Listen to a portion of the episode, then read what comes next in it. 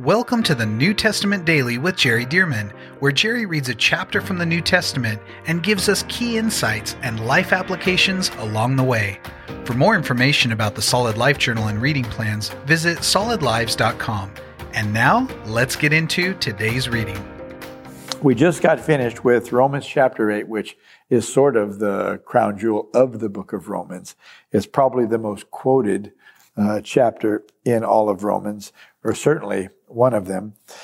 But now we hear, we're here in chapter 9, and listen to what the Apostle Paul said. He said, I tell you the truth in Christ. I am not lying, my conscience also bearing me witness in the Holy Spirit. Now, why would he say, I'm telling you the truth and I'm not lying? Well, apparently, he's about to tell us something that we may have a hard time believing. And so we do this kind of thing too. We'll say, Hey, let me tell you something. Hey, this is no joke. Or, Hey, this is absolutely the truth. Or this is no lie we're prefacing with this so that people will know we're really being honest. So Paul says, I tell you the truth in Christ, I am not lying. My conscience also bearing me witness in the Holy Spirit that, verse 2, that I have great sorrow and continual grief in my heart, for I could wish that I myself were accursed from Christ for my brethren, my countrymen according to the flesh, who are Israelites to whom pertain the adoption, the glory, the covenants, the giving of the law, the service of God, and the promises of whom are the fathers, and from whom, according to the flesh, Christ came, who is over all the eternally blessed God. Amen. Boy, that's quite the run. The gist of this here is Paul saying, I have this continual grief in my heart that my own countrymen, my own people, the Israelites, whom we generally refer to as the Jews, that the majority of them do not believe in Yeshua, Jesus, as Messiah. And Paul said, Oh, I could wish that I myself were accursed. In other words, that I would be without Christ and go to hell if I could see that all of my countrymen could be saved. So this is, this is deep. But I love this list because really he answers here better than he does in chapter 3 the question that he asks in chapter 3 what advantage is there to being Jewish? And he asked a similar question in chapter 4 what advantage uh, did Abraham have? What advantage is there to being Jewish over Gentile, which is non Jewish? So listen to what he says here. He says, Israelites to whom pertain the adoption, the glory, the covenants, talking about the Abrahamic covenant, the Mosaic covenant from Moses, the Davidic covenant from David, right? The covenants, the giving of the law that was through Moses, you know, the first five books of the Bible, the service of God, the whole serving of the tabernacle, the Levites and such. And then the promises, all the promises. Of course, at this time that he's writing this, the only assembled book uh, recognized scriptures are the Old Testament, as we call it, but the promises, all those beautiful promises all over the Old Testament that still many of them apply to us, of whom are the fathers. Well, we're talking about Abraham, Isaac, Jacob, and so on. Uh, sometimes we know them as the patriarchs, uh, from whom, according to the flesh, Christ came. What advantage is there to be a Jew? Jesus came through the Jews. Jesus is Jewish. And then Christ came, who is over all, the eternally blessed God. Amen. Now, notice verse 6 But it is not that the word of God has taken no effect, for they are not all Israel who are of Israel, nor are they all children, because they are the seed of Abraham. So, wait a minute. They're of Israel, but they're not all Israel. And they are the seed of Abraham, but they're not all the children of Abraham. So, what are we talking about here? Well, notice, keep reading in verse 8. That is, those who are the children of the flesh, these are not the children of God, but the children of the promise are counted as the seed. For this is the word of promise. At this time I will come, and Sarah shall have a son. Now, what is he talking about? Well, Abraham first had Ishmael through Hagar. And so is Ishmael the seed of Abraham? Well, he absolutely is. But is he the seed that received the blessing? Is he the seed and the, the lineage of the Messiah? Absolutely not. Because It was through Sarah that Abraham was supposed to have a child, through his barren wife, who's now elderly. It's through her that he's supposed to have the son of promise. And with that son, Isaac, God was going to make his covenant and bring the Messiah through that son. And of course, bless uh, Abraham's descendants abundantly through that lineage. Abraham and Sarah having Isaac. And then he goes on, notice to say, verse 10, and not only this, we're going to pick it up from that generation. And not only this, but when Rebekah, now who is Rebekah? Rebekah is Isaac's wife. It says, not only this, but when Rebekah also had conceived by one man, even our father Isaac, for the children had not yet uh, for the children not yet being born, nor having done any good or evil, that the purpose of God according to the election might stand, not of works, but of him who calls. That was a parenthetical statement. Verse 12, it was said to her, The older shall serve the younger. As it is written, Jacob I have loved, but Esau I have hated. Well, one of those prophecies came while she was pregnant. The older shall serve the younger. And then the other was said later, once the, the children grew up Jacob I have loved, but Esau I have hated. So, uh, so God is showing that with Abraham, Abraham had these two sons, and he went on to have other children later. But uh, think about this Abraham had to be healed just to have Isaac because it took so long. Uh, Abraham could have children before because he had Ishmael through Hagar. But then he got so old that the body, the Bible says his body was as good as dead. It says that in chapter four of Romans. And so he had to be healed again to be able to, at 99, conceive a child with his 90 year old wife who was formerly barren. So he has Ishmael, and then years later he has Isaac. But once he's healed, guess what? He went on to have more children. He lived to 175 years old, and he went on to have other children. So Abraham had two sons originally, Ishmael and Isaac. God did not choose Ishmael, but he chose Isaac. Isaac had two sons, Esau and Jacob, and God did not choose Esau, but he chose Jacob. So now God changed Jacob's name to Israel. And then Israel had 12 sons who became the 12 tribes of Israel. And from Jacob or from Israel, all the children of Jacob received the blessing of Abraham. So for the first two generations, God chose a particular son. But once we hit Jacob, whose name was changed to Israel, everybody in Israel's downline is part of the blessing of Abraham. And this is why we say the children of Abraham, Isaac, and Jacob.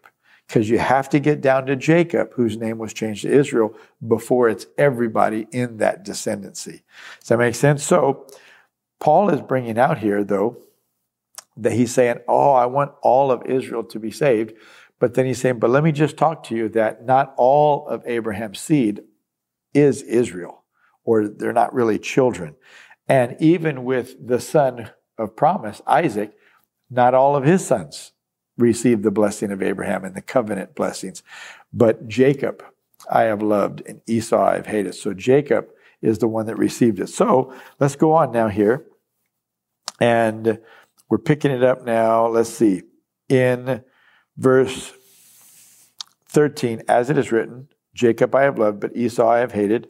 What shall we say then? Is there unrighteousness with God? In other words, by God choosing, is God sinning? Is God doing something wrong? And he answers that question certainly not. For he says to Moses, I will have mercy on whom I will have mercy, and I will have compassion on whomever I will have compassion. So then, it is not of him who wills, nor of him who runs, but of God who shows mercy. Now, what's what is he saying here? He's he's saying, look, don't try to indict God and and apply what you think is the right or wrong, just or or unjust, fair or unfair grid onto God. God always does things right. And not only that, God has the prerogative. He is God. So if there is any morality, He invented it. If there is a right way to do it, He came up with it. So therefore, God never errs. He never does wrong. And so, uh, Paul is saying here, look, even through Moses, God said, I will have mercy on whomever I will have mercy, and I will have compassion on whomever I will have compassion. Now, here's something interesting. Let me just, you may want to look at this too, but let me read from Exodus chapter 20.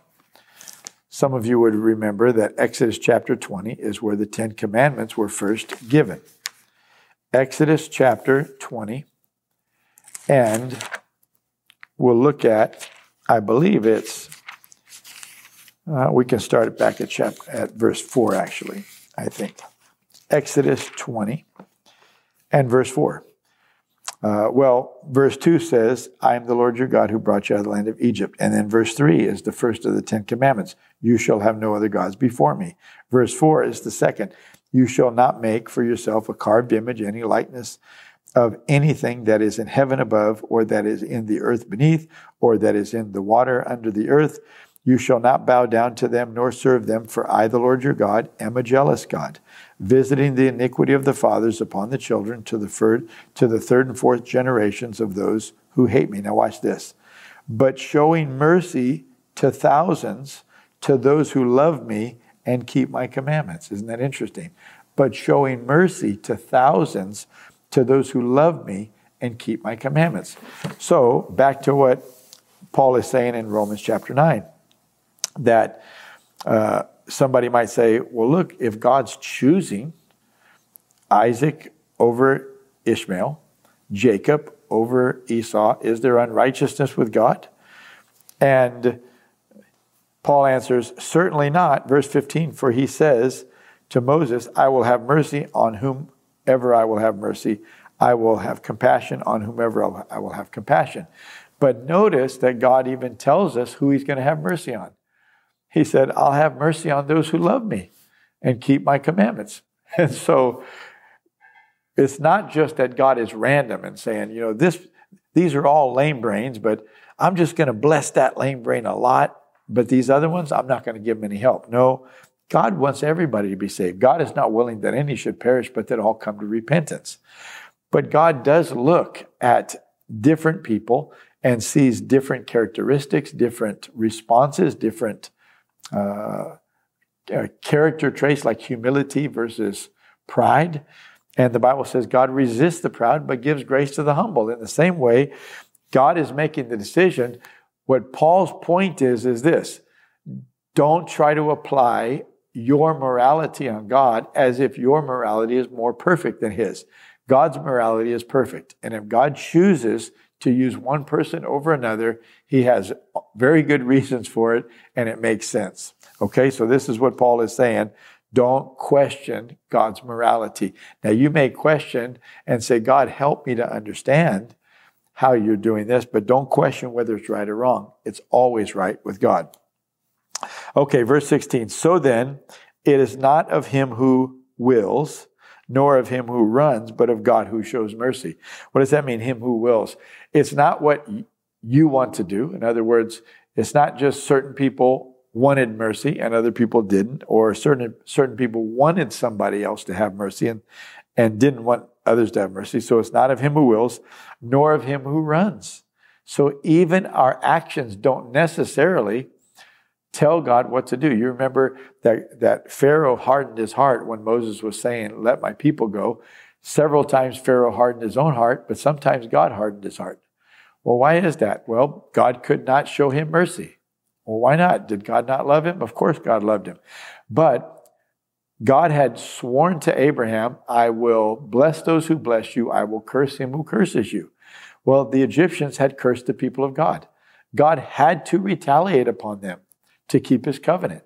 So even though Pharaoh may have wanted to have mercy, God could not show him mercy because God had already made a covenant to Abraham. I have to curse those. I will curse those who curse you. So this is why God had to keep standing Pharaoh up and hitting Egypt again, standing him back up and hitting them again, because God had to get out the level of cursing that he had promised Abraham. I will bless those who bless you, but I will curse him who curses you. And so God had to do this. God keeps his covenant. And so uh, it's not of him who wills, nor of him who runs, but of God. God is thinking through all of these scenarios, and He's the one that makes these ultimate decisions. Verse 17 For the scripture says to the Pharaoh, For this very, very purpose I have raised you up, that I might show my power in you, and that my name may be declared in all the earth. So, because God needed to retaliate upon the Egyptians, God raised up Pharaoh, brought him to prominence and such, so that he could carry out his covenant and his plans. Verse 18, therefore, he has mercy on whom he wills, and whom he wills, he hardens. Just like I told you, he had to harden Pharaoh's heart. When Pharaoh was willing to buckle and give in, God, God was saying, No, I've got to hit Egypt a few more times because I swore that I would curse at the level that you cursed my people. So that's why he had to harden Pharaoh's heart. But maybe you didn't understand that. And this is what Paul's saying. You don't have to understand it. God always does it right, and He has the prerogative. He's God. Okay, so verse 19. You will say to me then, why does He still find fault? For who has resisted His will? In other words, if God's just making these decisions, then what do we have to do with it? Why do we, why do, why does he still find fault? Why does God still find fault if he's the one ultimately ultimately making the decision? For who has resisted his will? Verse 20. But indeed, O man, who are you to reply against God? Will the thing formed say to him who formed it, Why have you made me like this? Does not the potter have power over the clay from the same lump to make one vessel for honor and another for dishonor? What if God, wanting to show his wrath and to make his power known, endured with much long suffering the vessels of wrath prepared for destruction, and that he might make known to the riches of his might make known the riches of his glory on the vessels of mercy, which he had prepared beforehand for glory, even us, whom he called, not of the Jews only, but also of the Gentiles. As he said, it says also in Hosea, I will call them my people who were not my people, and her beloved who was not beloved. And it shall come to pass in the place where it was said to them, You are not my people, there they shall be called sons of the living God. And so notice that God, in his foreknowledge and in his foresight, he chose certain people for certain things. And he has the prerogative to do it. And so when he does it, we need to be careful that we're not trying to control God and get God to do anything. Listen, anything that he has not himself promised to do or covenanted to do. If God promised something or covenanted to do it, we, we're not boxing God in. He boxed himself in. He made a covenant. And he's faithful to keep those covenants if we'll do our part, of course. But we have to be careful that we don't indict God for making these decisions. Verse 27 Isaiah also cries out concerning Israel Though the number of the children of Israel be as the sand of the sea, the remnant will be saved. For he will finish the work and cut it short in righteousness, because the Lord will make a short work upon the earth. And as Isaiah said before, unless the Lord of Sabaoth had left us a seed, we would have become like Sodom and we would have been made like Gomorrah. And so uh, God has chosen that even when Israel was going astray and such, God would lean in and save a remnant save a few, so that the covenant would continue, so that, for example, the line of David would continue, so that there would be a Messiah. God is always wanting to influence and try to keep things on track, even when people mess it up. Verse 30. What shall we say then? That Gentiles who did not pursue righteousness have attained to righteousness, even the righteousness of faith? But Israel, pursuing the law of righteousness, has not attained to the law of righteousness? Why? Because they, Israel, did not seek it by faith. See, they were trying to keep the law to be righteous. But the Gentiles, no, they accepted the gospel by faith. They weren't under the law because they weren't Jewish. So why? Because they did not seek it by faith, but as it were by the works of the law. For they stumbled at the stumbling stone, talking about the Jews.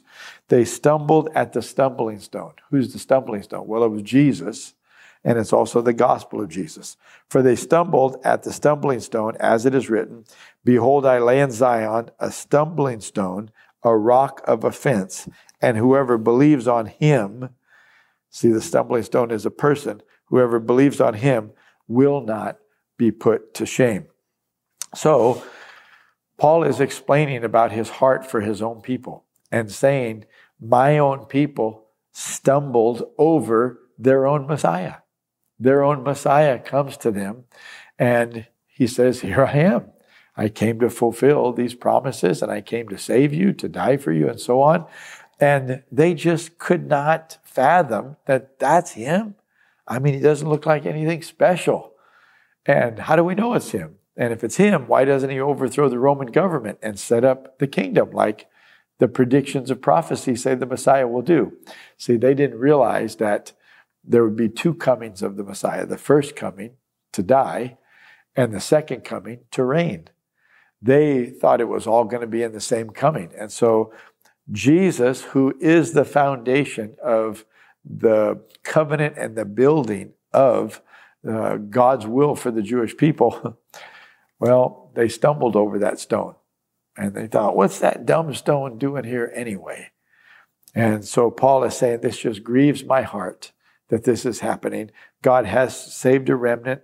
There are uh, a small, relatively small percentage of the Jews who believe in Jesus. It's a growing percentage. Praise the Lord. But we're going to see as this plays out in the next couple of chapters that Paul shows us that by the Jews stumbling over the stumbling stone of Jesus and not accepting Jesus and actually being sort of broken off of the flow and the covenant of God, well, that gave room for the Gentiles to come in, not to replace the Jews, but to tap into this covenant of the Jews. The covenant of the Jews has not ended.